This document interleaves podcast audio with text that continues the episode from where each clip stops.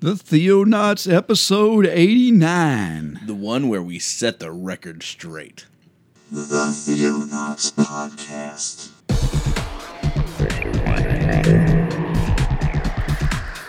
Christian news from around the globe.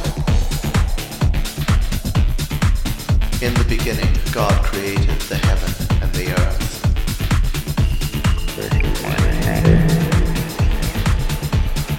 It is the glory of God to conceal a thing, but the honor of kings is to search out a matter. Explore the vast reaches of God's Word. Hello, all you Theostorians out there. I am David Gaddy, And I'm Jeremiah Orr. and together we are the, The Theonauts. Theonauts. Hey, David. How's it going? I'm good, man. I'm, I'm doing really good. It's Awesome. a Wednesday afternoon. We're uh, enjoying. It's not 10 o'clock at night? No, it's not. We're you know we're up. So we're, we're happy. We actually aren't having to drink a lot of coffee to get through the show this time. That's right. That's right. You might have to drink a lot of coffee to get to the show, but we are going to be doing fine. So, Yes. how's your week going? I just need a lot of cough oh. syrup to get through the Yeah, show. you do. Yeah, you've been Driving My wife's doing the crazy. same thing. It's like two, three weeks now. I just will not go away. Well, just write this down. Stop it. I love that. This is the best short ever. yeah, uh, it's a Saturday Night Live thing. Is it a Saturday Night Live? Yeah. I can't remember. Who is that? Wh- Bob Newhart Bob was the right. guest on there. That guy's hilarious, dude. He has the best comedic timing ever. It's so great. He was like, "I'm going to tell you two words. Do I need to write these down? Well, you can. Most people, I Most find most people, you know, it's two words. easy enough to remember. Yeah. Stop it! Stop it, or I will bury you in a box. Do it. oh, that's great. Anyways, Oh man. so uh, how was your week? Oh, What'd it's you it's going all right. Yeah. Um, I have a new grandson. yeah. Yes. Congratulations. They they currently have him now. He Wow. is. Uh, they're still in Ethiopia. Ethiopia. Mhm. but they they have him. He is theirs. He is not going back to the orphanage. it's official. It's they've got him like he's in the hotel with them, awesome. and he he got his uh, visa uh, this morning, which means they'll be traveling home um, tomorrow. oh my goodness. So, which means So this they'll is get- huge. They'll get here on Friday. So, yeah, it's the thing of it's almost surreal. Yeah. Because it's been it's been an ongoing thing for Oh, it's been a uh, yeah a long time. Like about the time he was born. Of course, Right. of course, they started it before they had a baby. Sure. You know, assigned to them. So, how old is he now? oh, I want to say a year and a half, something like that. Wow. Well, praise the Lord. That's so awesome. And he's doing really well with them. Like he's really warming up to them and reaching for them, and wow. so yeah, he's like he's like bonding already with Wow. them. So it's cool. It's gonna be an all new life for that kiddo. So praise the Lord. Yeah. That's great. Oh man! And speaking of that type of thing, I'm reading a book right now called "The Insanity of God" by Nik Ripken. Huh. Have you ever heard of it? I haven't. No. Man, it is hugely powerful.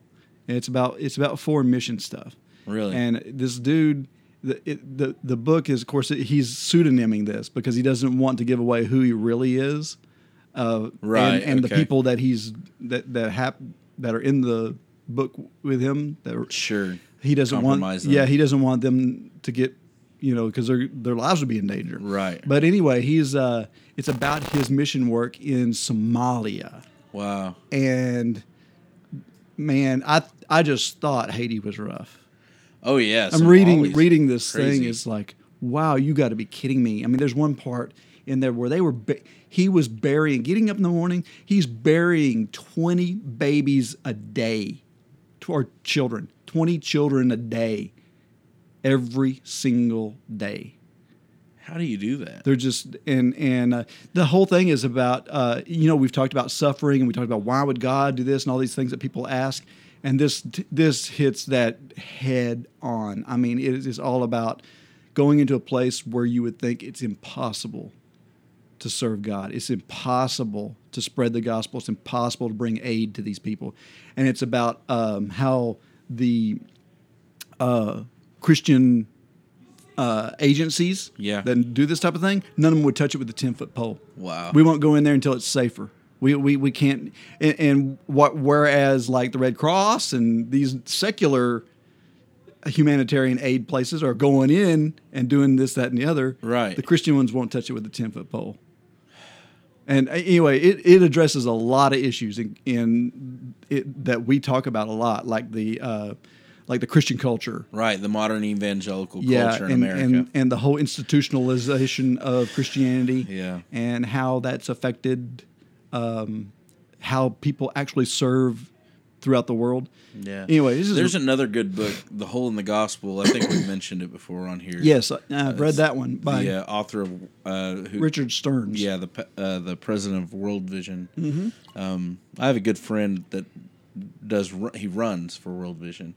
Uh, shout out to Chris Miller, but uh, Ah. he he he's in Kansas City, and actually he gets people to sponsor uh, doing 5Ks and stuff, and Yeah. all the money goes to to that kind of stuff. So Oh, that's cool. It's pretty awesome. Well, so far I'm about a third of the way through this book, and it is way more powerful than the Hole in the Gospel was. wow. But the Hole in the Gospel w- was powerful for me because it was it was my entry drug Right. into into It's serving an initial eye serving God. Because whenever I read it, it that book really changed my life. I know people who have read it and went, eh. But me personally, when I read it, it had a huge impact on me because where my heart was at the time I read it. Right. And uh, and so it and I the reason why I'm even reading this book is because a really good friend of mine uh, that it was his entry book. It was it was his book that that when he read it changed his service life completely. You know, because it made him really start thinking about uh, what it means to to serve God. Yeah. Like one of the things the guy harps on in here is Matthew 28. He was like, "There's no getting around that." He says, "I believe that is instructions to us all."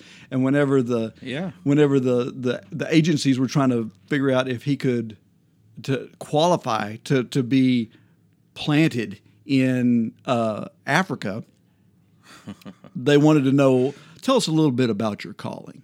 And he said, "I read Matthew 28." I'm called to go make disciples. And they were like, um, "Yeah, but give us a little bit of your history, how you feel called." to, he's like, "You mean reading Matthew 28 is not enough?"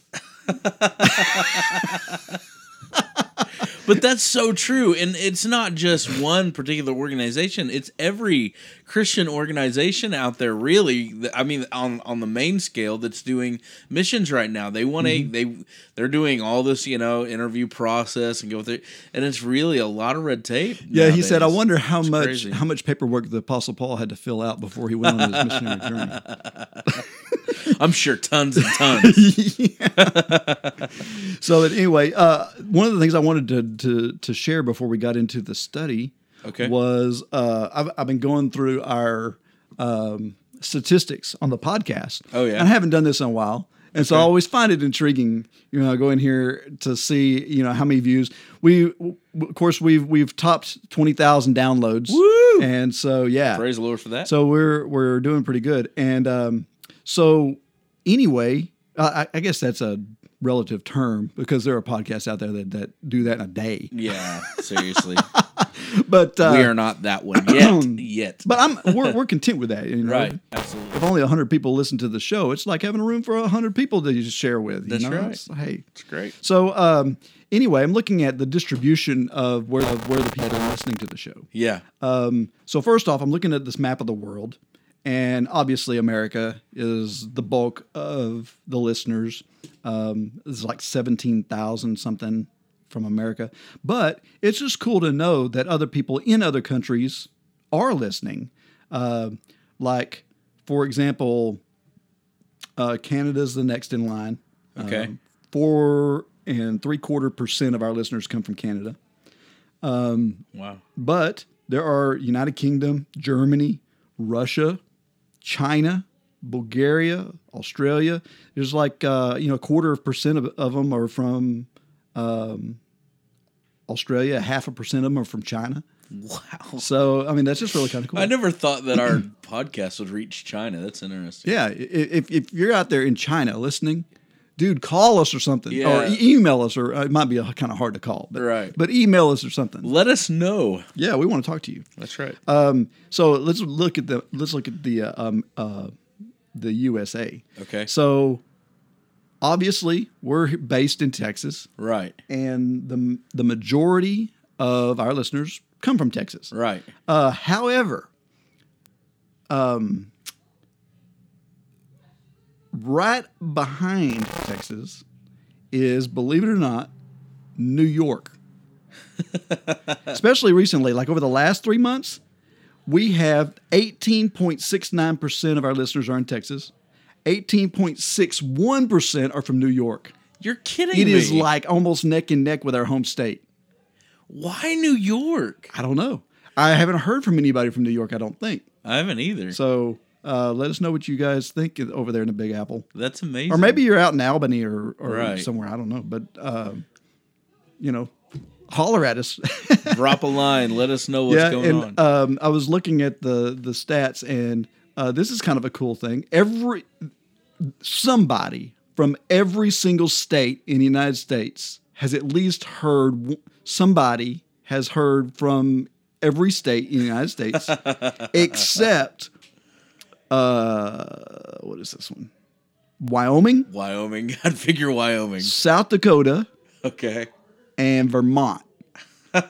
so you people in the Midwest, no, I'm just kidding. Sorry. Get get in your car, drive up there, and listen to a Theonauts episode in Wyoming or South Dakota or Vermont. Yeah, I've actually vacationed in Wyoming. I could have at least listened to the show while My aunt lives in Wyoming. Why in the world haven't she listened? I'm going to call her right now. Aunt Jackie, come on.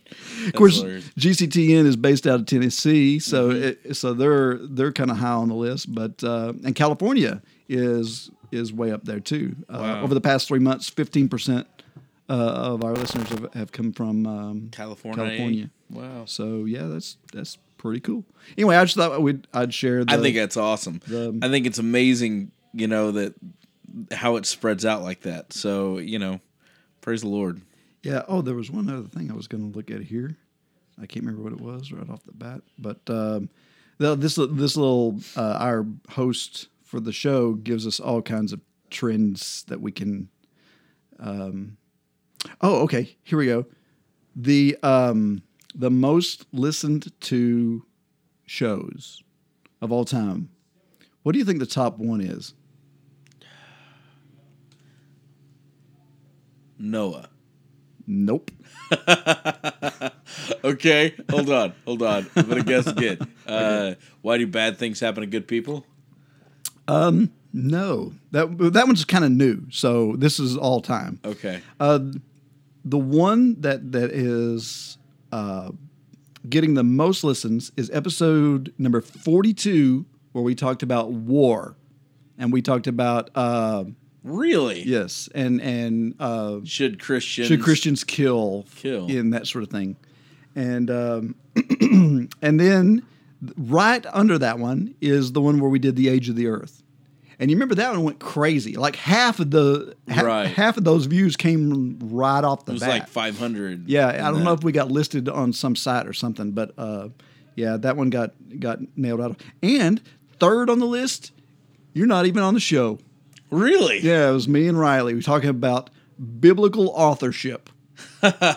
so we're going to touch we're on some of that today. Talk on talk about that today. Yeah. That's good. Yeah, th- you know that was a really good episode. It was a lot more scholarly than Our- some of our others. Our most popular month ever was October of last year.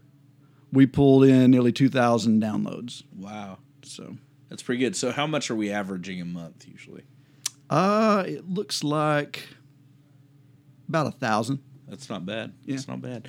Keep listening, guys. We definitely Yeah. need you out there and, listening, and supporting. And to help us out a little bit more, um, it is really important. Like if you're listening to us on iTunes or whatever, go to I, iTunes and um, Rate. and rate us. Yeah, because if the more uh, good ratings we get, the more in the algorithm, Right. uh, iTunes will Put us. put us up so people can find us easier. exactly. And especially if you if you leave a comment there, it'll really it'll really help It's a big deal.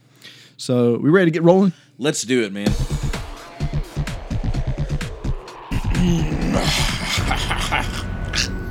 I got this stuff caught in my throat. So, we are talking about history again, church history. Yes. And we're going in there, and our goal is to debunk some myths or some misunderstandings or mistakes that people make when talking or thinking about church history. Right. So we did uh, we did a whole series on church history, Yes, we did. and so some of this is going to be review. Yeah, we're gonna revisit some things. Also, authorship. We're gonna re- Yeah. revisit some authorship stuff. Um, but but it's important, and the reason it's important, church history plays an integral part Right. definitely in today uh, for us to understand where to go from here. Not only that, but to understand you know what the early church fathers believed, and to get a firm foundation. Church history is all about foundation. Yeah. and so if you're not, Well, and it's also good that. to know where we, where the church has made mistakes and where it has gone wrong. And I mean, there's there is all this stuff in the history since the time of Christ, Right. That we can look back on and go, "Whoa, you know, we were torturing people. What was wrong with us then?" know? And Yeah. um, oh yeah, like the Inquisitions. yeah, so there's there's going to be you know, um, the, the, but there's a lot of misinformation and and revised history Oh yeah. that is is is formulated. In fact, I think out of all history, I think Christianity is one of the biggest re- revisionist histories out there. Mm-hmm. There's so much that you know people speculate about it, and you can go through. You can look at the Knights Templar. You can look at that whole Oh, yeah. stuff. You can you can see Dan Brown's Da Vinci Code, uh, which is definite revisionist history, Yeah, right? yeah. A lot of what a, a, a a pseudo scholar. I won't even call him a scholar. I'll call him a pseudo scholar. Uh, Bart, Bart Ehrman. Ehrman uh, does Yeah. uh, with his Lost Gospels and all those other books. Yeah, a Um, lot of these guys are big promoters of uh, Gnostic writings and that sort of thing. And Right. They have a, an agenda. Uh, There's not. This isn't them being, um, com, you know, completely Right. uh, open about their research. absolutely. they they they have an agenda, and uh, and it's not that that you know Christians have an agenda too, but but still, let's be honest about you know what what, you're- we know. What? Yeah, and it, that's the big deal. You know, uh, don't don't revise it. You know? Well, and be the- open about what you know, and be open about what you don't know. And it's interesting that almost all this stuff we're going to talk about is in the public record. I mean, you can Oh, go yeah. find it. It's not hard Go to your to find the history. Yep, of some of this stuff. that's right. Um, the problem is very few people do that kind of research. So they take on whenever someone says, "Oh, uh, the Bible was written by these handful of priests who got together and you know or whatever." When someone makes up some crazy theory about where the Right. Bible came from or whatever, then all of a sudden people go, "Really? I didn't know that," and then they just and then they just run with it without doing any research. So, you know, be a Berean and exactly. and, and even on the stuff we tell you. I mean, we're not going to be 100% right on the stuff that we say. And there's going to be things we misquote, mis- statistics we get wrong, or whatever. And so just research what what it is if you're interested in the topic. And uh, but w- one of the things that kind of drove what we're doing Oh, yeah. was we had a, a listener put on our Facebook page. Well, we put on the Facebook page a funny little meme. Right. You know, it was the the curious um, uh, African boy or whatever that you always see in the memes. You know, looking up, kind of quizzical, and uh, he says, "Oh, you mean uh, Constantine talked the uh, church into changing its doctrine despite 300 years of of being tortured and." And then it says, "Stop reading Dan Brown." Yeah. yeah. So anyway, we put that out there, just kind of Oh, goofing around, hilarious. and uh, and we got a comment on it saying, "Hey, did y'all have y'all ever done a show on this?" And uh, so I thought, well, hey, well, let's revisit some of this stuff. Right, absolutely. You know, it's uh, it's about time we freshed up, uh, freshened up some of this stuff. It's been almost two years since we did the church history. Yeah, yeah, which is crazy. It's my how time flies. Yeah. So well, let's start about start with that one first, since it's probably going to be the biggest one we talk about, I guess. And um, and the one that, that kind of jumped us into this whole Right. understanding history and, and whatnot. And that is this thing that we constantly hear that Constantine somehow convinced, he called this Nice, Nicene Council together in 325 AD. Right. And uh, the, this group of people determined that Jesus was the Messiah and the God. Right. And he was made deity at that they council. invented the deity of Jesus in AD 325. Yes. Right. And and they and they also uh, compiled what we now call the Bible yeah. and threw out uh, All the scores scores of valid gospel writings Over 200 or something yes like that, that. that have been discarded just by the Right. okay so that's the that's the Bart Ehrman Dan Brown uh, version of Well- what happened in 325 AD. And the conspiracy theory is, and, and part of this is true that, uh, well, Constantine did make Christianity the, the official religion of Rome. Uh, that is true. Um, but the conspiracy theory is, is his goal was to unite Rome under this banner of Christianity, and so he had all these people meet together, and he basically told them, uh, "This is what we're gonna say. This is this is what we're gonna believe. We're gonna make Jesus our God, right? And uh, we're gonna throw out anything that says otherwise. We're gonna uh, discredit anything that says otherwise, and kill." whoever says otherwise, right? And Yeah. we're going to set this up as our our worship model and unite Rome under it, so that Rome will be united, and that was the goal behind it.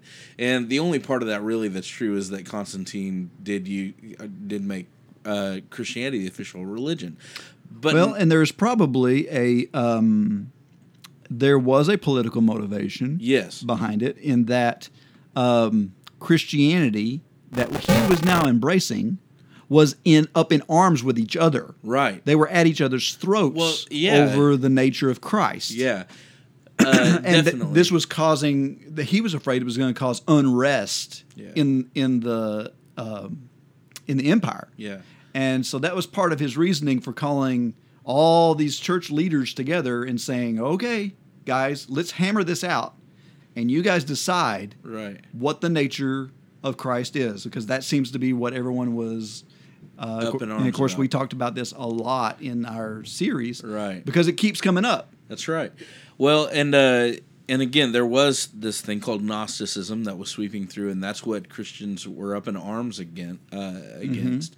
Um, was this this heresy that was or schism? Heresy means Right. You know, not- Division. yeah, division of Christianity. Going okay, so we believe that basically the body is a tomb, right? And and uh, it's evil and all the flesh stuff, and, and Jesus really wasn't even physical. Yeah, we're trapped in this fleshly. right and so all this Prison. stuff so um you know when constantine calls it together his goal is he doesn't have a certain goal in mind. His goal is to get everybody together so they can agree on um, one of the biggest uh, problems that i see in this myth is that uh, people say that it was a really secretive meeting. It wasn't a secretive meeting. In fact, uh, there were around 318 bishops, right, uh, at this meeting. It was a widespread meeting of the minds. It was Yes. everybody who was somebody in Christianity at that time came to this council, and everybody talked about it and wrote about it and discussed it. It wasn't something that was hidden. What they were talking about wasn't hidden. This wasn't the, some secret society meeting. Right. And that's what they portray it as. Whenever they portray this Council of Nicaea, it was this like you know the inner sanctum of the Freemasons, right? Right. With their Yeah. hoods on, and they're going, okay, this is what we're gonna tell everybody, right? And that's not what happened at all. Everybody came No. and they were like, oh, this is what I believe. Well, this is what I believe. Yeah, let's let's not forget that this is 325 AD, so, right. which means we're 300 years into Christianity. Right. Okay. Now, 300 years in the course of of history seems like a small amount of time, but stop and think about from our standpoint what was happening 300 years ago. Wow. Wow. Have a United States of America 300 years ago. That's right. Okay, and then that seems like forever for us. Yeah. Right? I mean, the Declaration of Independence was 1776. Right. This that wasn't 300 years ago. So Right. so well, and you got to you got to think uh, the uh, the the New Testament w- had already been in circulation and in uh, almost set in in stone by 170, right? Yes, Christians were writing letters to each other, were writing books. All of this was already happening long before this council came Right. to play. And people were quoting scripture and quoting Paul as scripture and and and they weren't quoting a lot of these so-called perfectly good gospel tracts that got Right. ditched. Um, they, they were quoting what we commonly use as our New Testament. Right. Um, it wasn't compiled the way it is now, Right. but um, but they were still using it as scripture. Exactly, and there there were canons. I mean, it was it was pretty much the canon. It it just hadn't been said. Okay, this is the canon. Right. Yeah. So okay, so one of the one of the main things to debunk about um of, about the Council of Nicaea is the fact that uh they met and then they said, well, this is going to be the deity of Jesus. That would already been widely believed by every um, every Christian there. They believed that Jesus was God. Right. They believed that. They just wanted to set that in stone. Uh, Well, not everybody. well, almost everyone. Arius was the problem. Right. He was the problem child in this whole um, Yeah. Council of Nicaea. So, uh, and, and it's also important to note that Constantine didn't even really inject an opinion into this. Right. He didn't have a dog in the fight. Really. Right. He he just brought the minds together. Yeah. Um, it was Arius and Athanasius, Athanasius who were the ones that were opposed one toward another. And basically, it was like, okay, here's one extreme of the argument Jesus was created by God and he's not eternal, he's not deity, he's not. Okay, then you had um, the Athanasius who was saying, yes, he is deity, he Right. is God, he is the whole book of John, and that sort of thing. So that's what where the debate um, was raged. That's right. And and so um, everybody, almost everybody, agreed with uh, against. Uh, um, oh, gosh, I'm sorry, Arius? Arius. Yeah, almost everybody aligned against uh, Arius. Santa Claus Yeah, Santa Claus punched him in the face, which may or may not have may or happened. may not have happened. That that was a rumor about 500 years after, uh, which I just discovered today, which is makes me kind of sad. Yeah, because that was really a it's cool a, story. It's a great story, but it, it might have been yeah, about 500 years before. Uh, anyways, um, so they met and they agreed Mm-hmm. that Jesus was fully God and fully man. Correct. That was the outcome of that, and they used scripture to back it up. Yep. Right? They used Paul's apostle or Paul's uh, epistles. They used the Gospel of John. And this is why Dan Brown claims that the canon of Scripture was created, because what they said in in their findings was these are our sources, and they listed twenty seven books or Right. twenty seven writings, and this is why we believe this is he is God Right. because of the writings in these. So they used that. It wasn't like okay, now we're going to build a Bible. It was that's not what happened. Right. So yeah, they used those texts as uh, source material, but you can go back and this once again, this stuff is in the public, man. You can Oh, yeah. you can go download these early church father writings straight off the internet for free. Right. You can get them everywhere. Uh, there's tons of them. I mean, volumes, encyclopedias worth Right. of writings. You'll never get through it all. Right, it's huge. Uh, but you can go in there and you can find them quoting all 27 of these books long before the 325 Council of, Ni- of Nicaea. Exactly. Wow. So uh, another thing, yeah. So going going to the Council of Nicaea, talking about Scripture, they.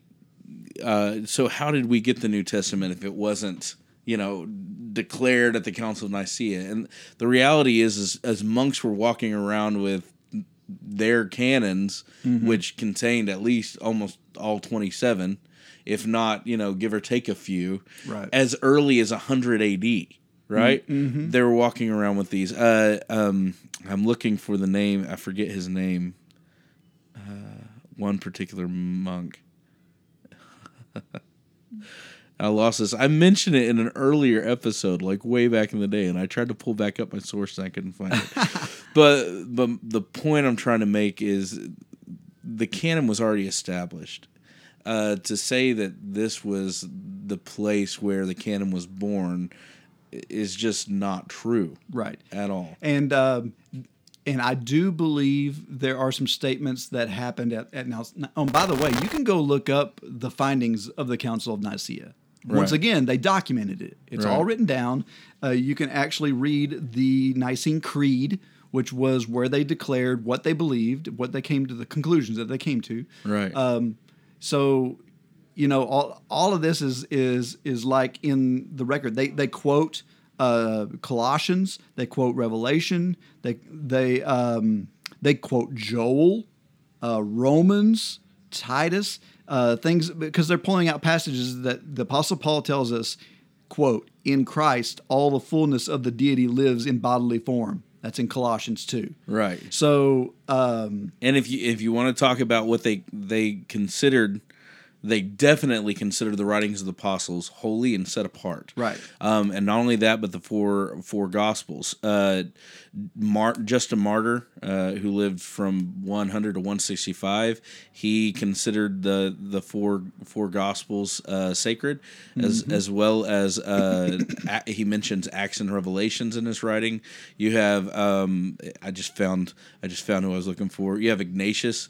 Um, not Ignatius. I'm sorry. Uh, you have Clement of Rome, uh, who talks about makes reference to Matthew, Mark, Hebrews, Romans, First Timothy, Titus, First Peter, and Ephesians together. You have Polycarp, who pretty much had uh, his own New Testament, right? Uh, you had Ignatius. These are guys in the 100s. Okay, Yeah. So that's the earliest time set time frame we're looking at with with the gospel or with the uh, with the New Testament being fully comp- compiled, and so you can't go and you can't say, well, in 325 is when they made it, set it down. No, they were using it way before, a hundred years Yes. before, right? and they weren't using the Gospel of Thomas, the Gospel of Judas, the Gospel of Mary Magdalene, the Gospel of Mary, the mother of, of Jesus. Exactly. The infancy Gospels. They weren't using any of those. Right. And and it has been proven that Thomas didn't write the Gospel of Thomas. Judas didn't write the Gospel of Judas. These were what's called uh, uh, pseudepigraphica, Right, Which is pseudepigrapha. whi- which which means it's ascribed to someone that didn't write it. Right. It's a writing that somebody uh, claimed was from somebody else, ascribed to them, so that it would get circulation and get renown. Right. And uh, Because if you stick an apostle's name on there, like Thomas, It's gonna sell like wildfire. Yeah, yeah. Hey, yeah. So it's going to be the next thing. hey, let's put something in there that's weird, like you know, I know, right. like uh, Jesus uh, killing children and whatever. But uh, and it comes, Yeah. and, and most of those writings were written by these Gnostic groups.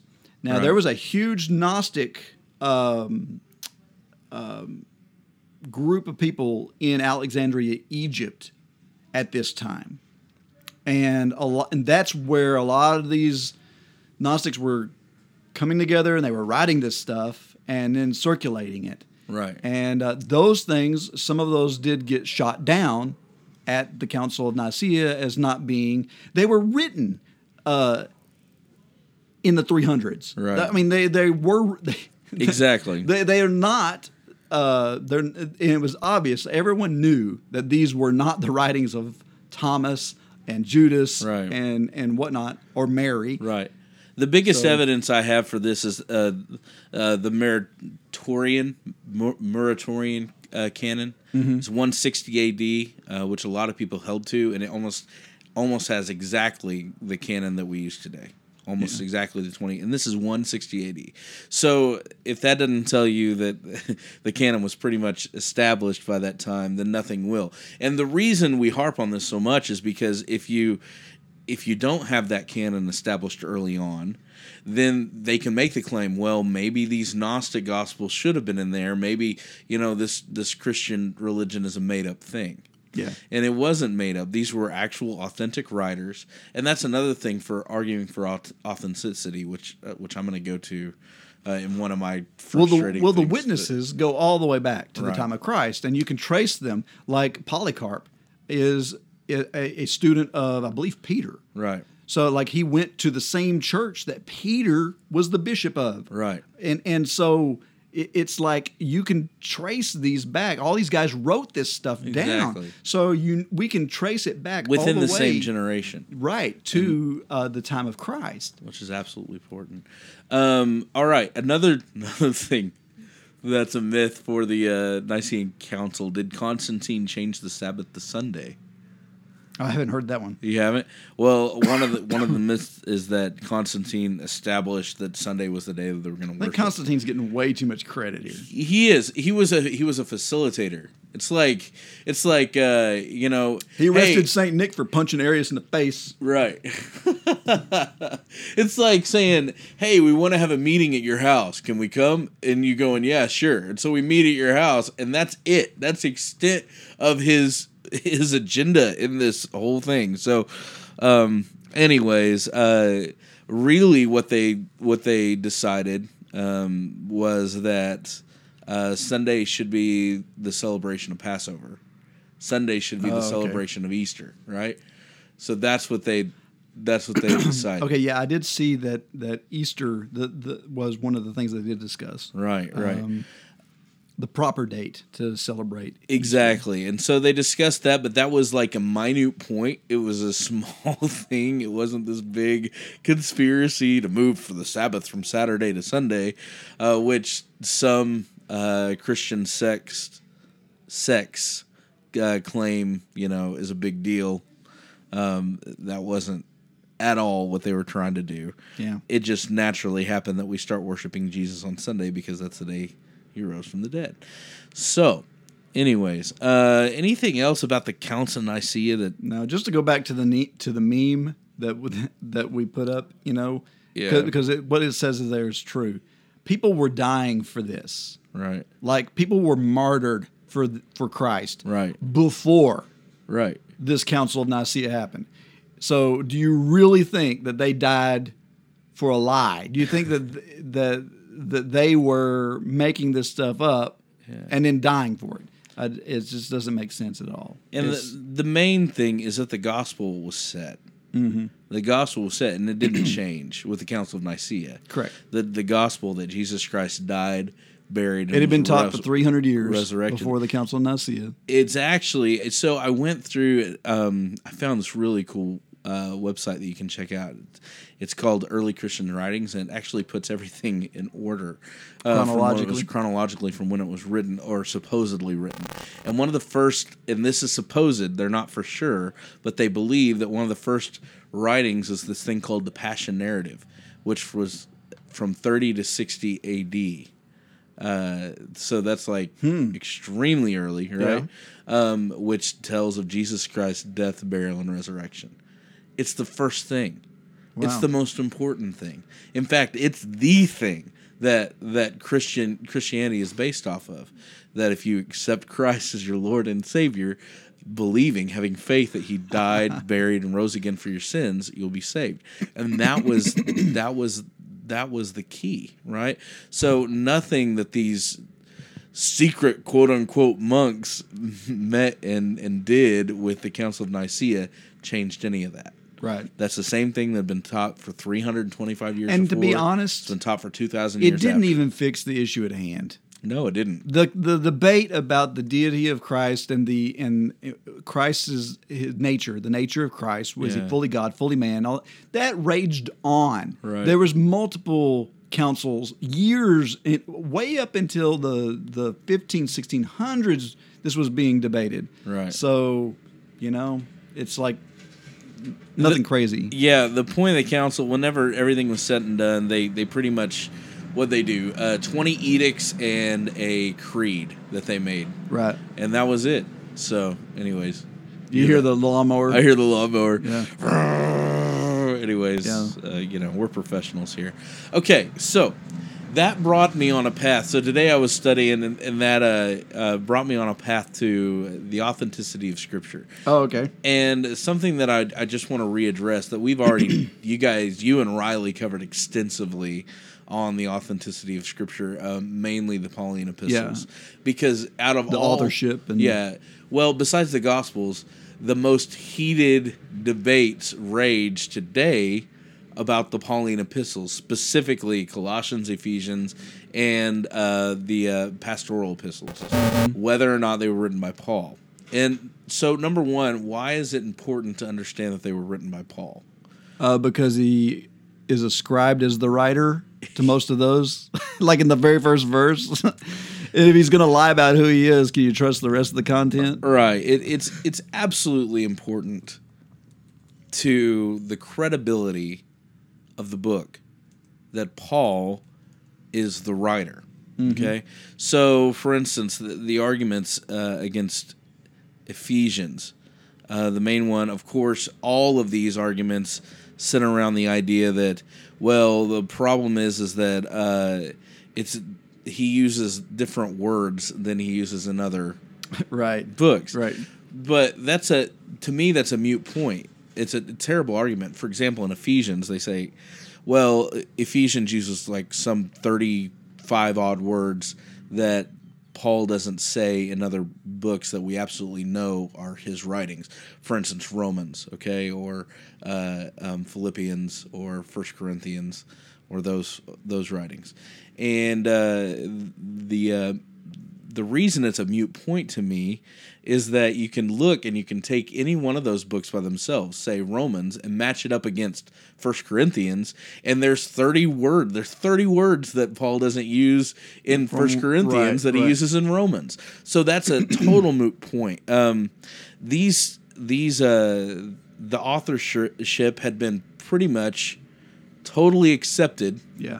all the way up until uh, really uh, until the late 19th century. All right. Yeah, I'm looking at one thing here about the about the book of Ephesians. Yes, yes. Uh, okay, so um, we can once again, this stuff is public record. Go Yeah. look up the writings of Clement of Rome, 95 A.D. Okay, that's when Clement of Rome lived. He wrote uh, uh, about Ephesians coming from Paul. He wrote a letter to Corinth that quotes Ephesians 4. Uh, Ignatius, he lived from 30 AD to 107 AD. He quotes Ephesians as a writing of Paul. Right. Polycarp. Polycarp was 65 AD and he died in 155 AD. The disciple of John the Apostle. So it wasn't Peter, it was John. So he was a disciple of, uh, he studied under one of the apostles. Right. And he quote and he asserts that this is the writing of Paul. Right, right, right. Okay, so who are we going to believe? Exactly.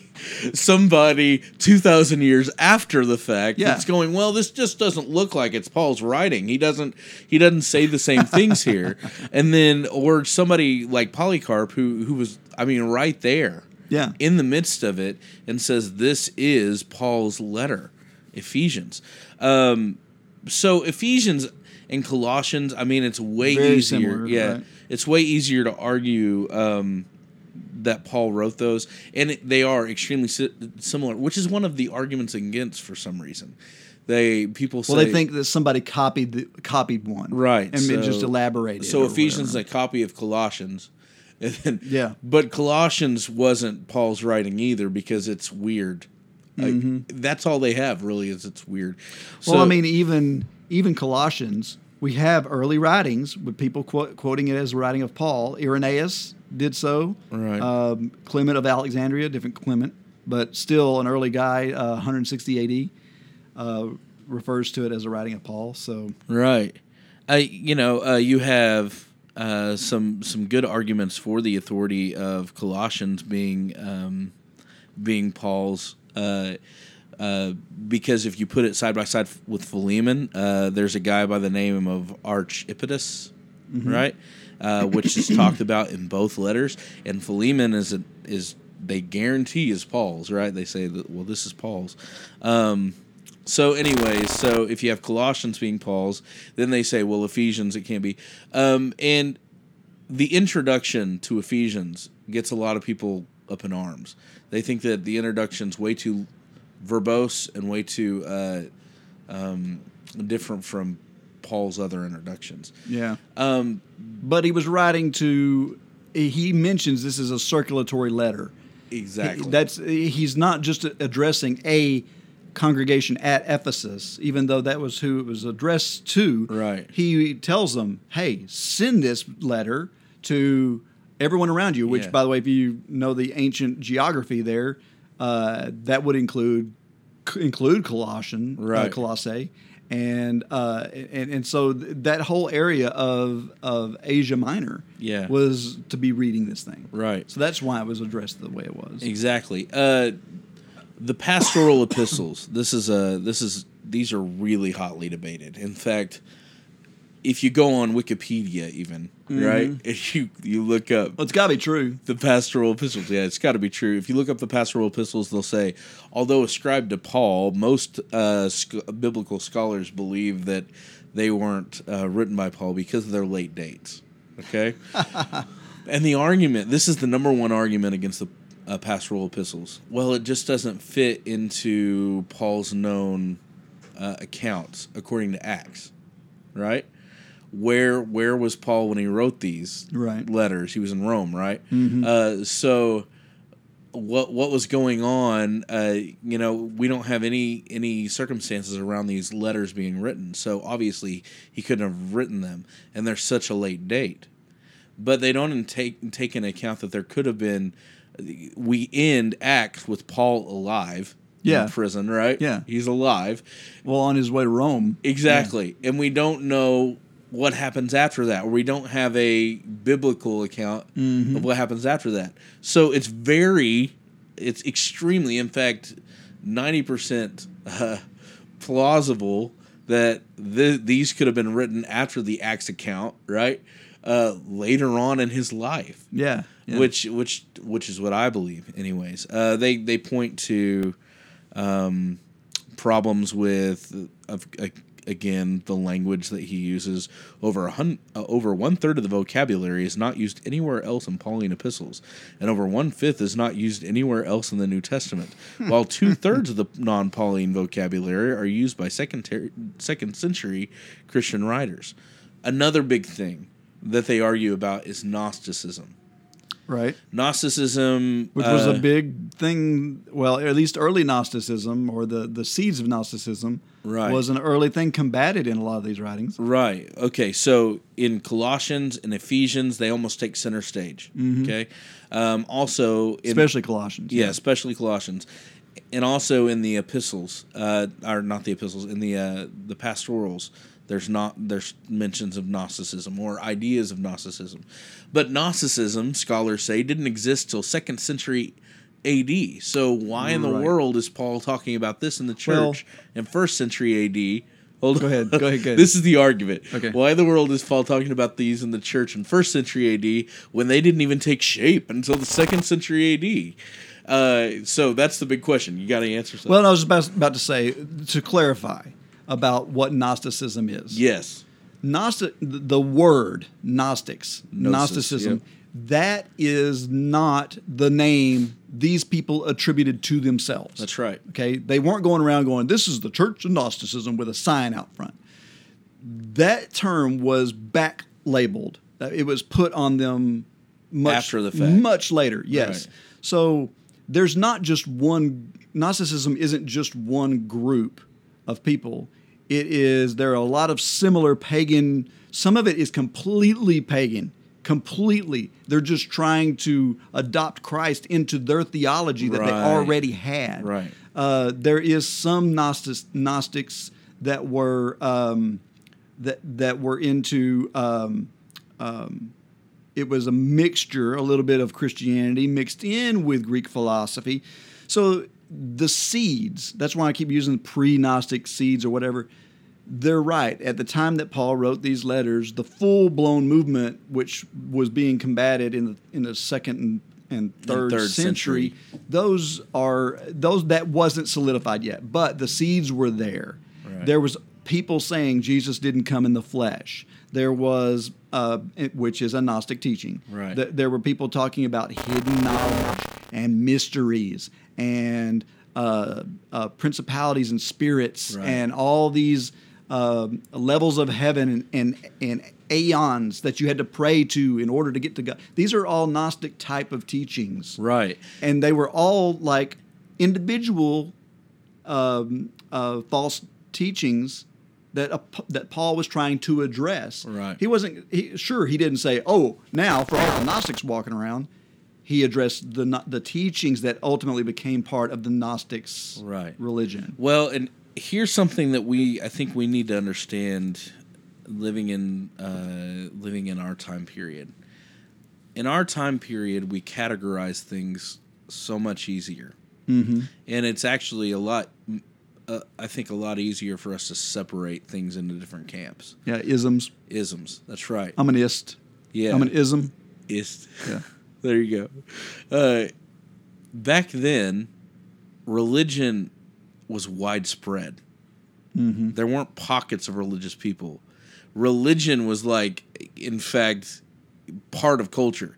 There were no atheists. Right. There's no such thing as atheism back then. Okay, everybody was religious. Some of them took it more serious than others. That's right. And exactly. Some people took it more serious than others. Some of them, it was their livelihood, right? Um, religion was absolutely important to everyone back then. So you have to go and you have to look at that and you have to say, okay, so if religion's ab- absolutely important to everyone back then, and go back to look at the, to the seeds.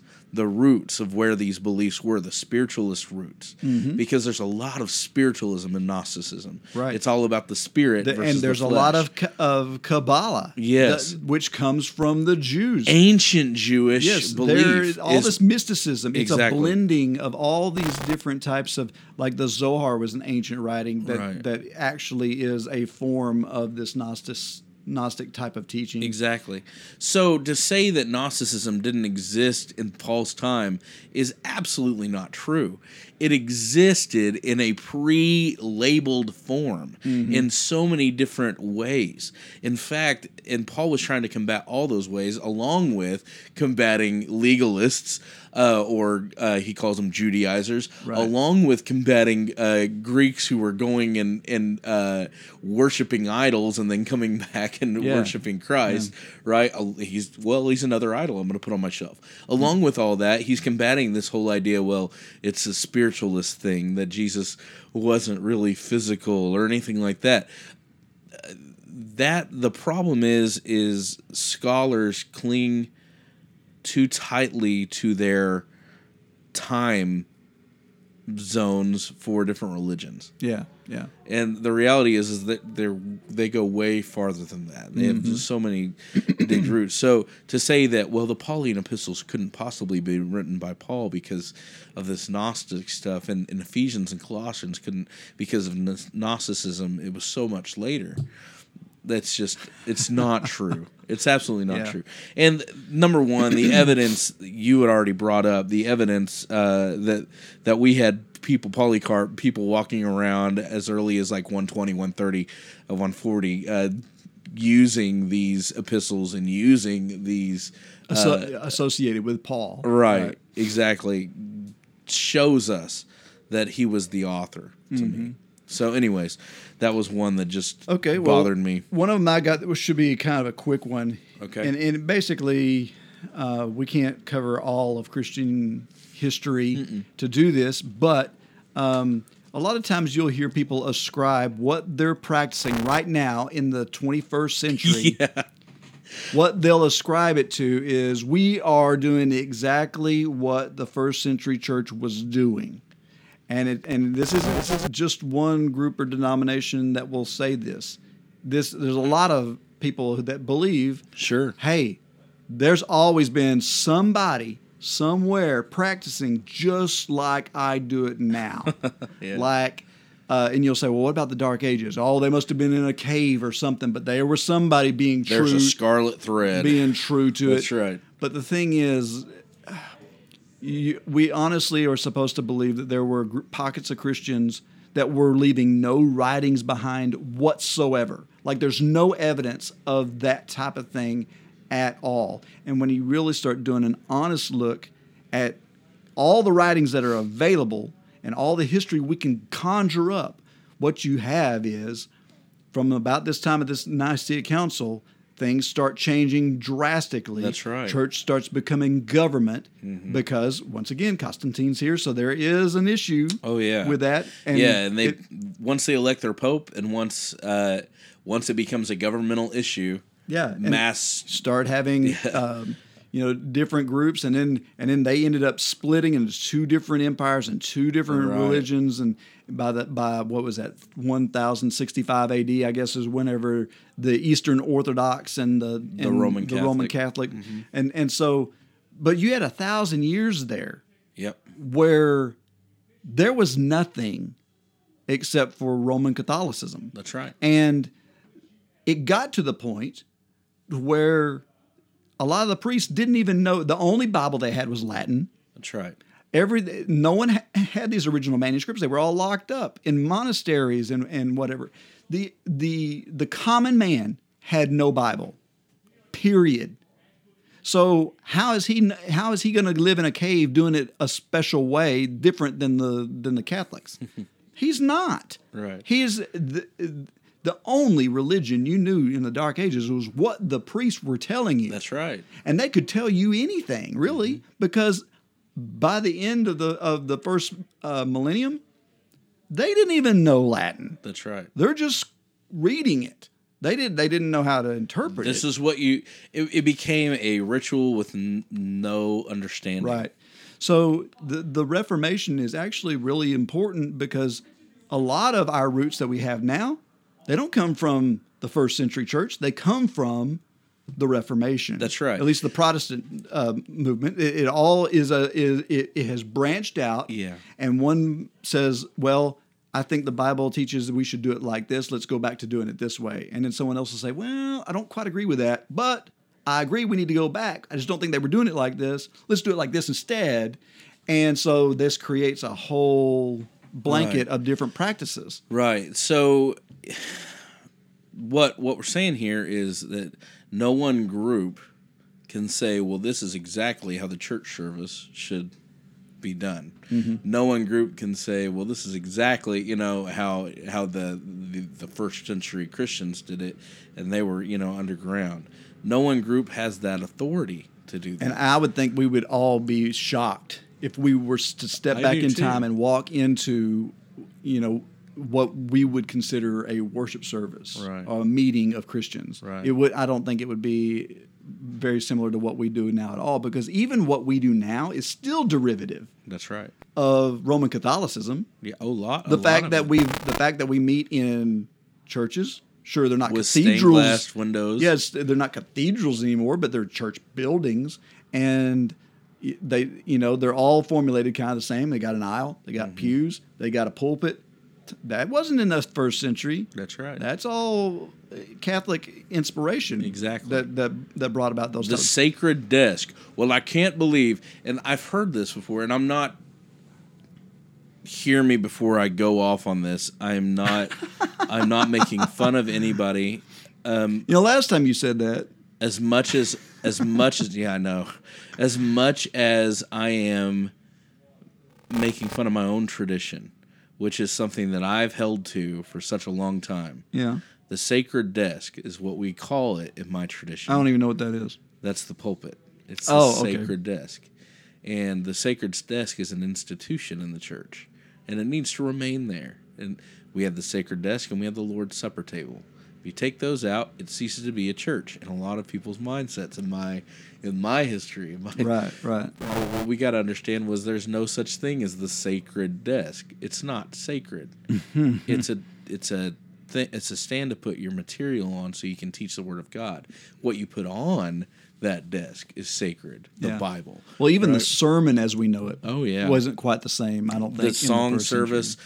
All that stuff is completely different. Um, and I think it's time that we we realize that you know we are products of the Reformation, and it's okay that we're products of the Reformation because it was a glorious thing. Well, the point is to try and serve God to the best of our ability Exactly. and knowledge. And so, uh, it, it, God is looking at our hearts to see what are you attempting to do? What are you trying to do? Are you worshiping me in spirit and in truth? Is it honest? Is it is it full of spirit? That's what that's what He's after. And so, um, you know, we can all come to our own understandings of it and go, no, it has to be like this. But ultimately, getting everybody together to do that is just practically impossible. Yeah. Well, and again, you hold in one hand content and you hold in the other hand context. Right. Your content never changes. It's the, word of God. You stand on truth. The context always changes. How you do things depends on culture. Because yeah, time just changes. Time changes things. That's right. So uh, on the back of that, talking about the Reformation, I want I want to dispel a vicious rumor against one of my heroes in the faith. Oh boy. Here we go. All right. You may not like him for theological reasons, and I will understand that. I'm not talking to David, I'm talking to everybody out there. You may not like him for theological reasons, but the minute you call him a murderer is the minute that I have to disagree with you. There is there has been for a long time people will go around and say, "Well, I don't understand why you read John Calvin. He was a murderer." And these people who say this simply don't understand church history and they they obviously don't understand cultural history. Okay? So we talked about the Roman Catholic government being uh, or the Roman Catholics being part of the government, right? Right. How how bad am I on time? Are we Oh, we're, really we're pushing- good. I'm just I'm just Good. looking- I, I would. Okay. So, anyways, because I'm gonna go crazy on this. So, anyways, all right. So the Roman Catholics, uh, they pretty much took over the government. So whatever they said went right, Mm-hmm. right. and the government went hand in hand with that. So Sometimes there was some right, there was some backbiting, like in, in in England and whatnot. There was some dissension here and there. Exactly. So the really the the time where it became this most serious dissension is when we get around the time of the Reformation, right? Um, so people are rebelling against the church and they're setting up their own uh, their beliefs. You have Martin Luther in Germany. You have uh, King James, right? Or not King James? Sorry, King Charles. In, is it King? What? Who's it? Which king is it? You had Henry. Yes, Henry. Thank but, you. But Mary was the one that went crazy. You got Bloody Mary. Yes. But I'm I'm talking about King Henry. Okay. Uh, he's he's the guy that s- schismed from the, the Catholic Church to begin with. Yes, because he Right. wanted a, a He divorce wanted a divorce, and he couldn't get it through the right. church, and so he went sideways with them. Exactly. So you have Henry, and they set up their own they their own church, the ecumenical church, right? Um, and then or the Church of Church of England. England, yeah. Sorry, man, I'm way out of it.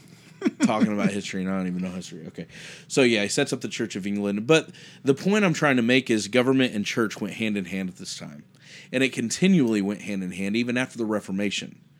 right. Right. So if Well, the church was so powerful that the kings needed the church's approval. right. and and so in the in the church also was trying to get those kings in their pocket to do things the way they wanted them to do and it, it was always like bad when you had like a kid take the throne like edward who wanted to be a reformer Right. and wanted to be a protestant Right.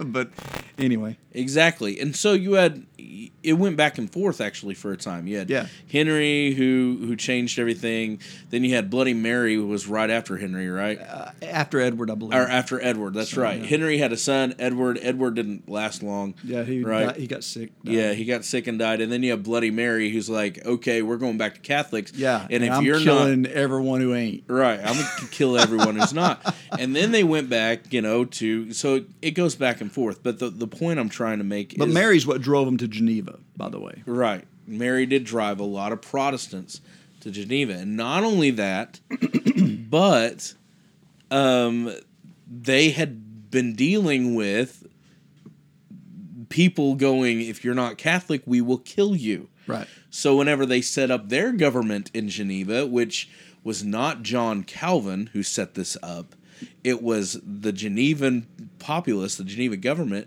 they set up laws for blasphemy and set up laws for different according to their Protestant beliefs. They set up these laws. Right. Okay? So they weren't a lot of them weren't practicing these laws when John Calvin got there.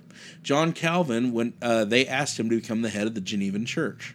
Okay, so he's the head of the Geneva Church, and again, government and church work hand in hand. Right. So, a lot of their practice, I love this story, but a lot of their uh, their gov- main government officials were not ab- abiding by the laws because they some of the Christian laws because they just figured not a big deal, like sleeping around stuff like that. Yeah. So Well, that's still that was Stephen in America. Right. I mean, we had th- those type of laws. Exactly. So John Calvin, he goes to some of the magistrates and he's like, "Look, if you don't abide by these laws that you've put down, not me, you put down, I'm not going to administer communion to you."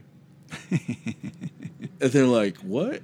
And he's like, "Yeah, on Easter of all times. Yeah. I'm not going to administer communion." So, anyways, they kick him out of the church, or they kick him out of Geneva, and then they call him back. But, anyways, the whole thing about John Calvin being a murderer comes from one incident, not multiple, but one incident.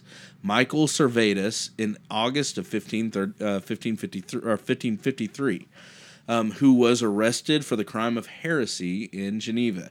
Now remember, this wasn't John Calvin going to this man and slapping irons on him. On him. This was the government saying he's a heretic.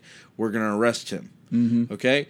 Uh, governments all across the world were doing this with church. This is what you did for since Rome, Yeah. right? So, anyways, but Calvin was on the uh, city council, right? Calvin was on the council, but Calvin, I don't know that. I just I'm just guessing. he was. Calvin advised the council against burning him at the stake. Calvin advised them to behead him instead of burning him at the stake, which they because he wanted a not as cruel punishment. Yeah. Right? What was this guy's heresy, by the way? Uh, I don't know that. Uh, I think it was it was a big deal um, for for them, but it was pretty. Oh, it was it wasn't Arminianism, it was Pelagianism. Okay, so he's a Pelagian heretic. Okay. Okay. Um, anyways, so not only that, nearly two dec- decades earlier, Servetus asked Calvin to leave the safety of Geneva, where he was safe right now, being protected by other people who want to kill him because he was a reformer, right? Leave the safety of Geneva to discuss their differences. They had argued back and forth. Calvin, uh, though Calvin was wanted by the authorities in the area in which they were to meet, he went at the risk of his own life to reconcile Servetus, to counsel with Servetus. Uh, the truth of the gospel, and Servetus never showed up. Okay, this is this is two decades before Servetus is caught and tried. Okay, not only that, Calvin, in open letters, begged him to repent. He said, I neither hate you nor despise you, nor do I wish to persecute you, but I would be as hard as iron when I beheld you insulting sound doctrine with so great audacity. He says, I reminded him gently, this is Calvin talking, I reminded him gently how I had risked my life more than 16 years before to gain him for, for our Savior. I would faithfully do my best to reconcile him to all good servants of God. Although he had avoided the contest, I never ceased to. Uh, uh, remonstrate kindly with him in letters and in word, and I used all humility to the very end, until he, being embittered by my good advance, hurled all manner of rage and anger against me. He went to pr- the prison, begged him to recant, begged him over and over and over. This guy would not recant, and it wasn't Calvin who was the deciding factor; it was the council. He didn't. He didn't want it but it happened. And so people today from this story, they take and I've heard people say, well, he killed thousands in Geneva uh, because they disagreed with his Calvinism. And it has nothing to do, number one, with Calvinism. That wasn't even a thing back then. Calvinism wasn't even a word. So I wouldn't have gotten killed. No, you wouldn't have gotten killed, definitely, and I wouldn't have either. so uh, it's it's crazy. Um, the the people that, that believe that that Calvin killed a million people is just ridiculous, and it's just it's a misinterpretation, a misunderstanding of, of church history again. But it plays into an argument. So yeah, of course it does. So So okay, well, the last one that I've got is uh, the misunderstanding that the King James version of the Bible was the original Bible. but it was. How dare you? I'm leaving right now. No, I'm joking. So and and I'm not kidding. A lot of people do think that, that the King James Bible Oh, I know. was the original. I was Bible. at a. Uh, I worked at a Christian bookstore early on in my faith, Uh-huh. and uh, and I caught this guy putting uh, cards in the Bibles in the back, uh, in all the other Bibles except for the King James version, and these cards were pamphlets, tracts about how. Uh, the King James was the only inspired version. Right, they right. were going to hell if they bought. And there's a lot of King James only proponents out there, and I'm not even really going to try to um, to hit that or nail that or anything. I love the King that. James. I do. I mean, and that's what I wanted to preface this with. I really like the King James, so don't get me wrong here at all. Um, however, there is uh, I just just looking at history. Here's here's the deal. Um, the the Bible was not written in English to begin with. It wasn't. Not at all. Wow. No these, no thous, no No ye, no ye's, no uh, no ths at the end of our verbs. No, uh, I mean that that would that is Old English speak. The Bible was written long before the English language even existed. Right. So um, the Bible was originally written. In, well, the Old Testament was written primarily in Hebrew, some Aramaic. Uh, the New Testament it was written in formal uh, or common Greek, Koine Greek, um, and so about 400 AD, Greek language was changing. Languages were well, the Hebrew language wasn't being used all that much either, and so uh, the church at the time commissioned Saint Jerome to seal the Holy Scriptures in a dead language, so it would never change, and that language was Latin. Right. And so Jerome translated the entire Bible into Latin and shelved all these manuscripts or whatever, and that Latin Bible became the Bible. Latin Vulgate. Yep, the, the, the, the Vulgate for everyone to use. And this lasted a thousand years. Uh, no one touched any other version. Right. So, um, however, uh, things then started to uh, change uh, because people didn't know Latin, Right. And it, and it was also the the common people, especially, were not educated and had no access to the Holy Scriptures at all. So people were taking issue with this and thinking, okay, we've got to remedy this. We've got Right. we've got to get the Bible into a language that everyone understands. Uh, the first time that, and there's there's several times whenever it was uh, parts of it were translated into Anglo-Saxon, which was the early roots of the English language. Um, but it wasn't until 1384 A.D. John Wycliffe was a reformer. He was an early reformer, Right. and so things weren't going crazy at the time, so he wasn't even persecuted for it. But John Wycliffe was the first person to produce a complete manuscript copy of the Bible, 80 books total, because it included the what we now call the Apocrypha. Right. Was in the Vulgate, so therefore it got translated with it. Uh, so Wycliffe is the first person to do this, and this is in an it's an, in an old version of English. Like if you have an original Wycliffe, it's really hard to read. I love reading those. Yeah, It's because because the spelling is really weird and it's just it's really hard to, to actually read. But anyway, there was no such thing as a copy machine right. um, or a printer, so this had to be handwritten. Yeah. So he hand wrote Meticulously. the entire thing, uh, all 80 books. Um, then, 1455, the Gutenberg press is invented. So Gutenberg invents this printing press. right. Books can now be mass produced. This was revolutionary. Sure. So, what's the first thing they wanted to print? The Bible. Yeah, so the first book ever actually printed is the Gutenberg, Gutenberg. Bible, which was printed in Latin. Unfortunately, we're still stuck with Latin. Of course. But um, but anyway, that's the first printing of it. Uh, then, 1516 AD, a guy by the name of Erasmus, he starts collecting all the manuscripts he can get his hands on. None of them date back all that old. Most of them were in the during the uh, Dark Ages. Right. Um, and but there's about five thousand of them. So there's tons of them, and they all agreed very close to one another. Sure. So he compiles all this Greek and uh, he builds a parallel Bible between the Greek and the Latin. And this is um, this is actually becomes what most translators will use in the ancient times. So when we get to the King James, we're going to find a lot of it is because of what Erasmus did right here that actually led to Sure. the translations that um, that that we know of. 1522 AD, Martin Luther, now as a reformer, one of his issues once again was people don't have a Bible. That's right. I'm going to do one in German because he was a German. Sure. So he he translated the Bible into German. Um, then, watershed moment, 1526 A.D. William Tyndale in England, English speaker. Right. He is a um, a, a, ling- a linguist, fluid in ancient Greek and Hebrew. Right. He translates Among uh, like 12 other Oh yeah, languages. others as well. he translates the um, the Bible into English for mass production Right. because he decides he has this plan.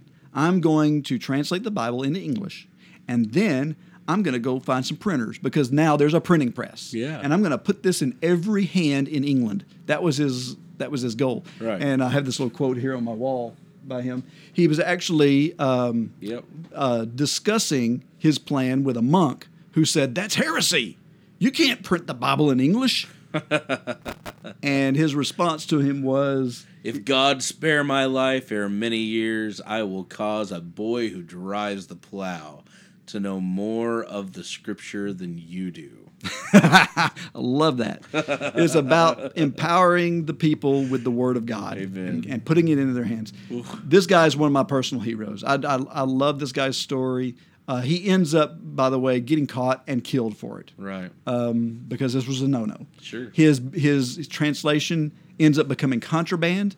If you were caught with it, I mean, it was worse than being caught with drugs. Right. I mean, it was being smuggled into England because he had to go outside the country to Right. print it. He was in Germany. He's in Antwerp, where, where all these, um, where the Reformation is flowering, and he is printing there in secret and shipping this stuff in crates of clothing and and Yeah. and whatever back to England, and the the church officials are furious. They Right. they send a spy out. They hunt him down. They arrest him. He ends up um, getting killed under King Henry VIII, who was trying to appease the church at the time because he was wanting another divorce. Right.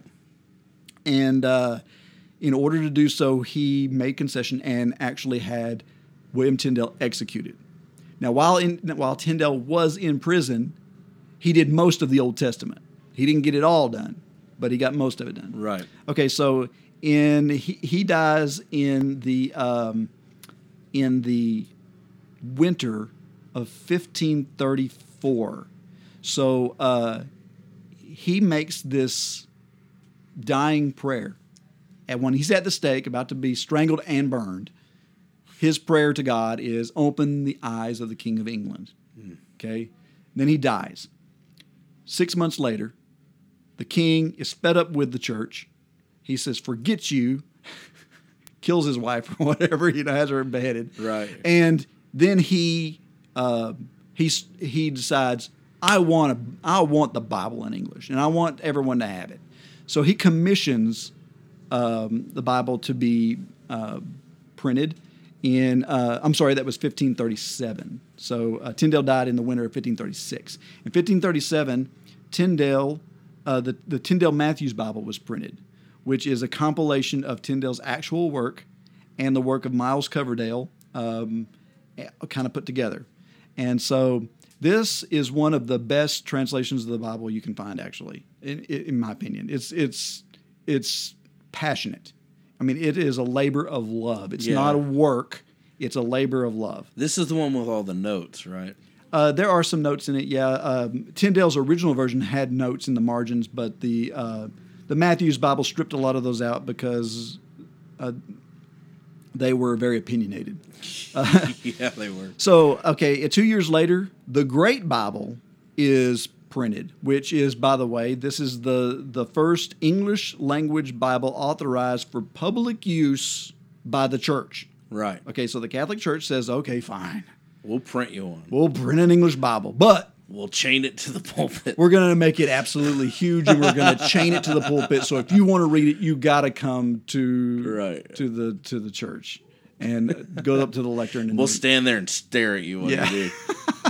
so so that's what the, the great bible so then this kind of competition begins between the the reformation of the protestants and the catholics on printing english bibles there's this back and forth and back and forth that happens um, you have queen mary comes up everyone runs up to geneva to keep from getting killed the genevans go hey we're going to do our own translation so John Calvin and Company, they do their Sure. own translation. It's called the Geneva translation, and that was in uh, 1560 is when that happened. Uh, in 1568, the the church, the Catholic Church, decided, okay, if everyone wants a Bible, I guess we'll go ahead and do one. so they d- so they do what's called the Bishop's Bible. So this was the first uh, Bible that um, that was readily available to everybody. Um, they, they did a subsequent one in 1609 called the Douay. It's an Old Testament, um, and then a, a, a Reims is the New Testament. Um, that was the first complete English Catholic Bible translated strictly from the Vulgate. Right. So they didn't go back to the original manuscripts. They went to the Vulgate and they they did that. Okay, so so then another watershed moment. 1611, King James is sitting on the throne. King James decides he wants a complete old uh, old and New Testament with apocrypha translated and distributed across the board. Right. Okay, so this is the King James translation. Um, 47 scholars were hired to do the translation. Now, this is not an original work, by the way. So Right. people that are thinking that the King James translation isn't is inspired, like the Holy Spirit was working through that. Well, it must have been working through one of the guys beforehand because most of the language in the King James translation comes from these previous English translations. Right. They they picked and they chose from the existing translations. And I wanted to look at a letter. This is a letter from King James to the translators. Uh, he says the following set of rules has been prepared on behalf of the church and state by Richard Bancroft, Bishop of London and High Church Anglican. For the better ordering of the proceedings of the translators, His Majesty recommends the following rules to them to be carefully observed. Now, there are 14 rules in this Okay. declaration. Uh, first off, the very first rule the ordinary Bible read in the church, commonly called the bishop's Bible, is to be followed and as little altered as the original will permit. That's rule number one. Yeah. Okay, so yes, this is a translation, but it better not stray very far. It's a copy of a translation. It's a revision. Yeah. it, it really is a, a revision of the bishop's Bible Right. on on the whole. Um, of course, the, some of these rules are you know not that big of a deal. Um, the names of the prophets and the holy writers with other names in the text are to be retained as near as can be according to the vulgarly used the Vulgate. right. Uh, and uh, here's a big one the ecclesiastical words must be kept, as the word church is not to be translated congregation. okay, and the reason why that rule is Of there course. is because uh, the church saw this word church as governmental. Yeah. So they didn't want the word church taken out, even though the word ecclesia is better translated as Assembly. assembly or congregation. And Tyndale actually translated it that way in most cases. So they they jumped over that, Right. And they made sure it said church everywhere. It, it- so anyway, there's a bunch of other rules here. They're all kind of marginal. Uh, like there's things like you know don't leave the don't leave the margin notes in. Make sure you take all that stuff out because Right. going to offend people. Um, so anyway, uh, just the whole point is just that the King James was the most popular because the king wanted it to be. It was Right. authorized by the king. It was distributed to all the people, and it used uh, these previous translations as well as Erasmus's uh, compilation of the Greek manuscripts as its sources. right. Um, so there's been subsequent findings since then, but there's yeah, it's iffy whether or not those manuscripts are reliable or not. And uh, but anyway, there's the the point is the King James was not the original Bible. That's Bible. right. There there there are there were many before it, and some of which I believe are even better translations. You just can't get them, you know, Readily. Readily. Yeah. Uh, but and of course it all King James was the King James translation was responsible for solidifying the English language as we know it. That's right. In fact, it's so it's so important. I, we talk about it in Brit Lit, you know, as, in any senior class, because it, it you know it really solidified the, the King's grammar, Mm-hmm. right? And a lot of people complain. Well, it, there were revisions to the King James. Yes, there were. Uh, there were several, but most of them were incidental because the language was getting solidified. Right. So the the spelling was being uh, set. Right. So like it, the first translation of it, you could have one word. Uh, the the word church might end in an e on one page, and it might not have that silent e on the next page, and it was Right. perfectly acceptable. Right. But in the revision, it's like, oh no, let's drop the e everywhere. Yeah. So Well, the language is morphing, and then it got solidified. But the point is, the, the reality is, is you know, the, the King James is not the only inspired version. It's not, you know, Scripture. The best. We've said this over and over again, but the best translation is all the translations. is all the translations. Use whatever is at our disposal because uh, uh, uh, because whenever th- there's no such thing as a good translation Right. because something is lost. Yep. In the translation, but every translation together makes for a good translation. That's right. so. That's good. So anyway, that's that's really all I got. Me too, man. I think we've uh, exhausted that source. Hey, uh, comment to us, let us know, or drop us a, a voicemail. Uh, anything that drives you nut about, nuts about revisionist uh, church history, or maybe uh, maybe something that we missed uh, in in what we talked about. It would be good to hear from you. So, Yeah. anyways, So okay, well, uh, do you have any news? uh, I do have a couple things. If Okay, you want. let's do it. And now, the news. First thing I wanted to bring to the forefront, of course, uh, is the uh, the terrorist attacks at Brussels. Right. Um, two days ago, uh, 34 people killed, um, over 200 they found now hurting uh, or wounded. Uh, this is a terrorist attack. Again, it just keeps getting worse and worse. But pray for Brussels. Pray for the people there. Maybe Definitely. yeah, maybe God will use this as an intervention. Maybe people come to Christ because of it. So, um, just a sad thing. I hate it. You know, it's, tough, but it's our world. So, uh, anyways, out of the uh, darkness and into a little bit of fun stuff. Uh, found a crucifix that could change church history. It's dated in the early 900s. Oh, That's pretty cool. Uh, Dennis Fabricius Holm had been only been playing around with a metal detector for a few months, but this March he found a small golden crucifix that could be among the earliest pieces of evidence of Christianity in Denmark.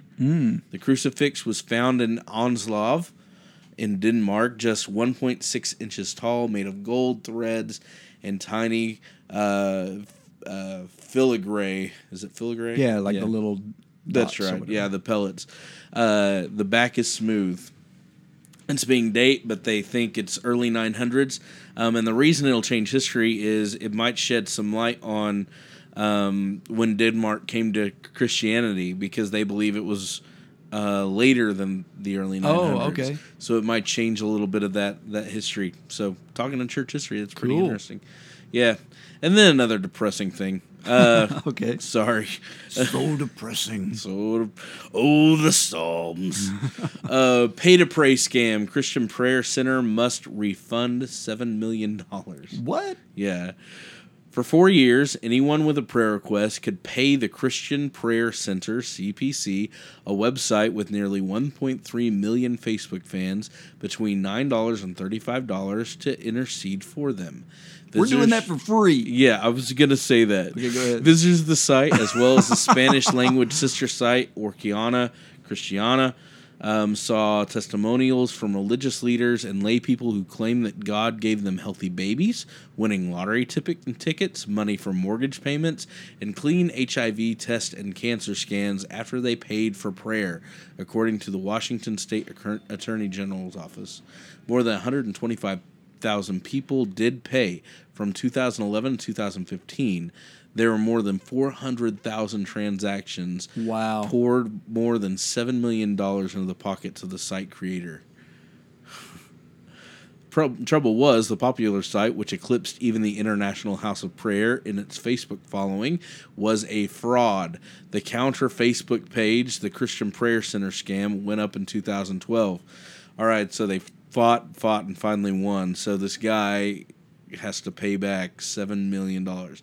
That's just sad. It's it's Yeah, so it's- ridiculous. it's and exactly, uh, I wanted to use this as a plug for the reality that we have a prayer site.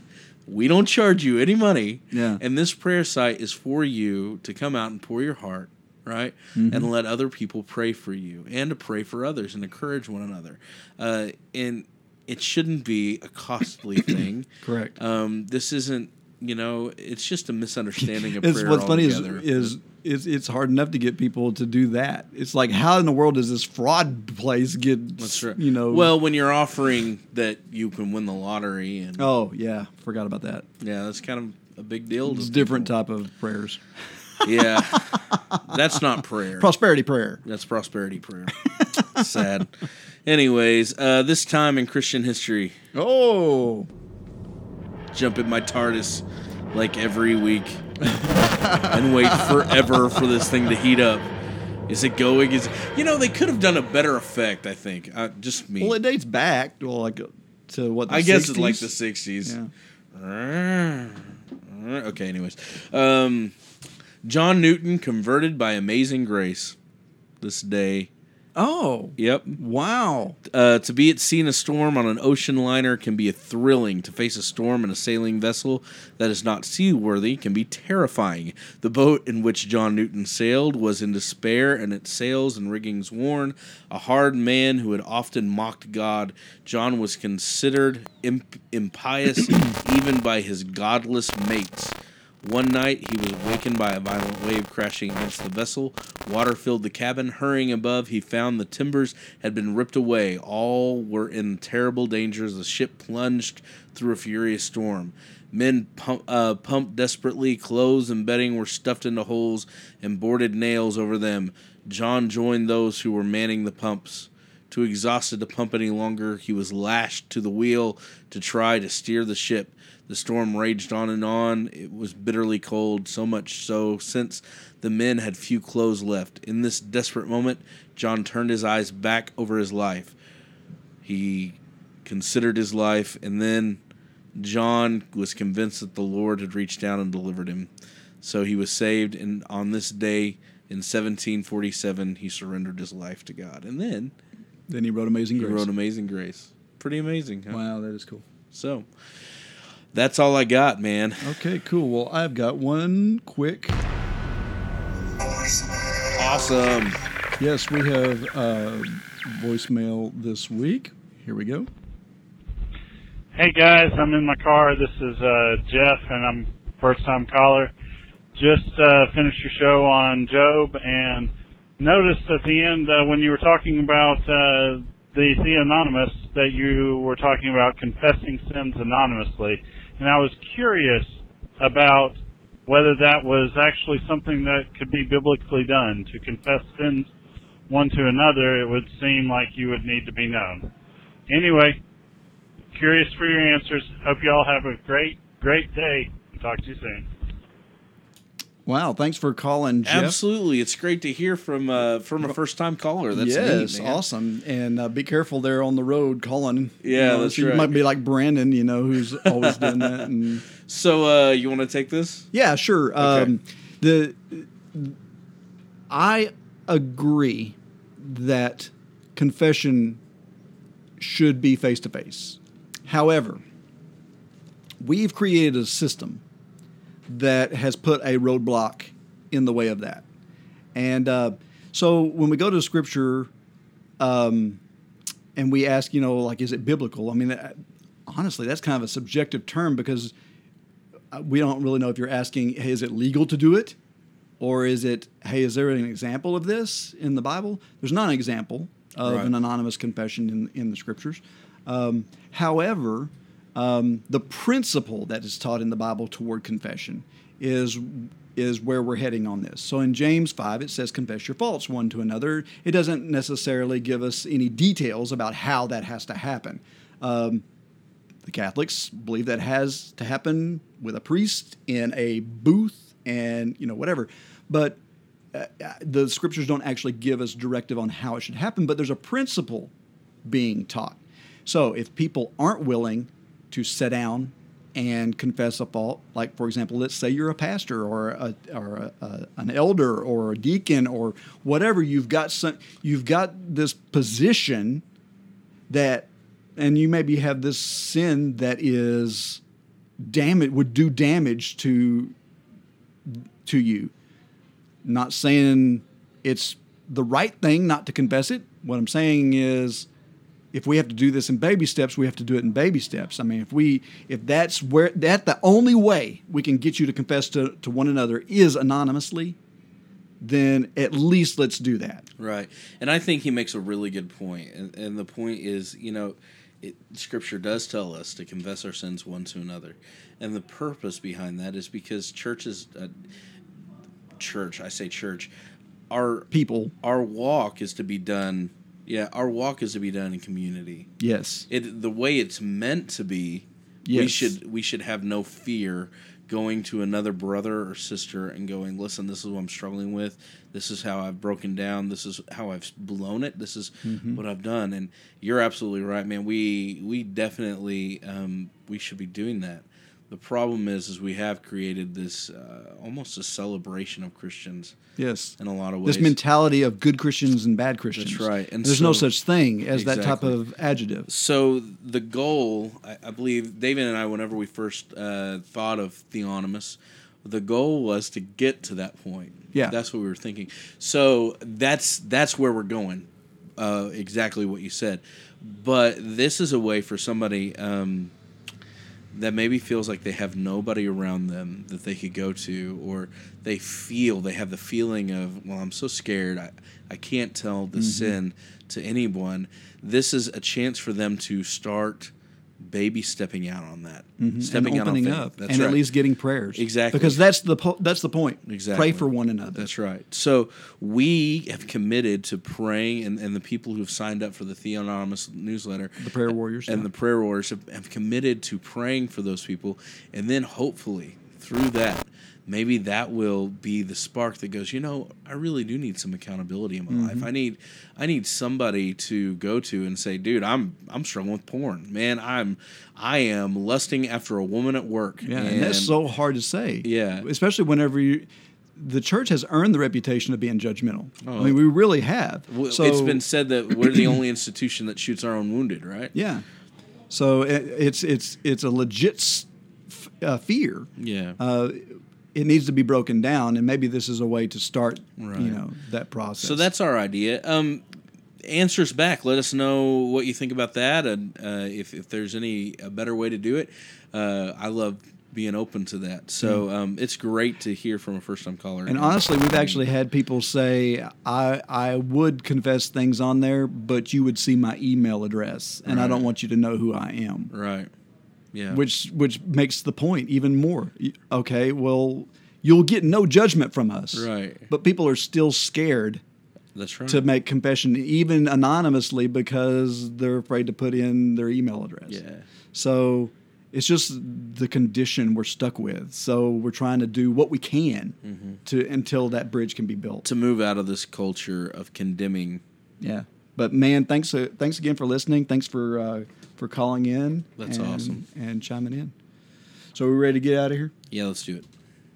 The Theonauts are part of the Great Commission Transmission Network using new media and social networking to go in all the world and proclaim the good news to everyone. To find out more, to go to go to gctnetwork.com, subscribe to the newsletter, and stay up to date with all our shows, including Finding Christ in Cinema and the Worship Show. Visit our web website at theonautspodcast.com for show outlines and notes. Also, please join us in praying for one another.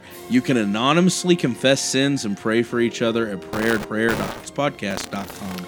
There are several ways to contact us to leave us feedback. Send us an email to theonauts at gctnetwork.com or call us on our voicemail line at 972 885 7270. Listen to us on iTunes, Stitcher Radio, or your favorite podcast catcher.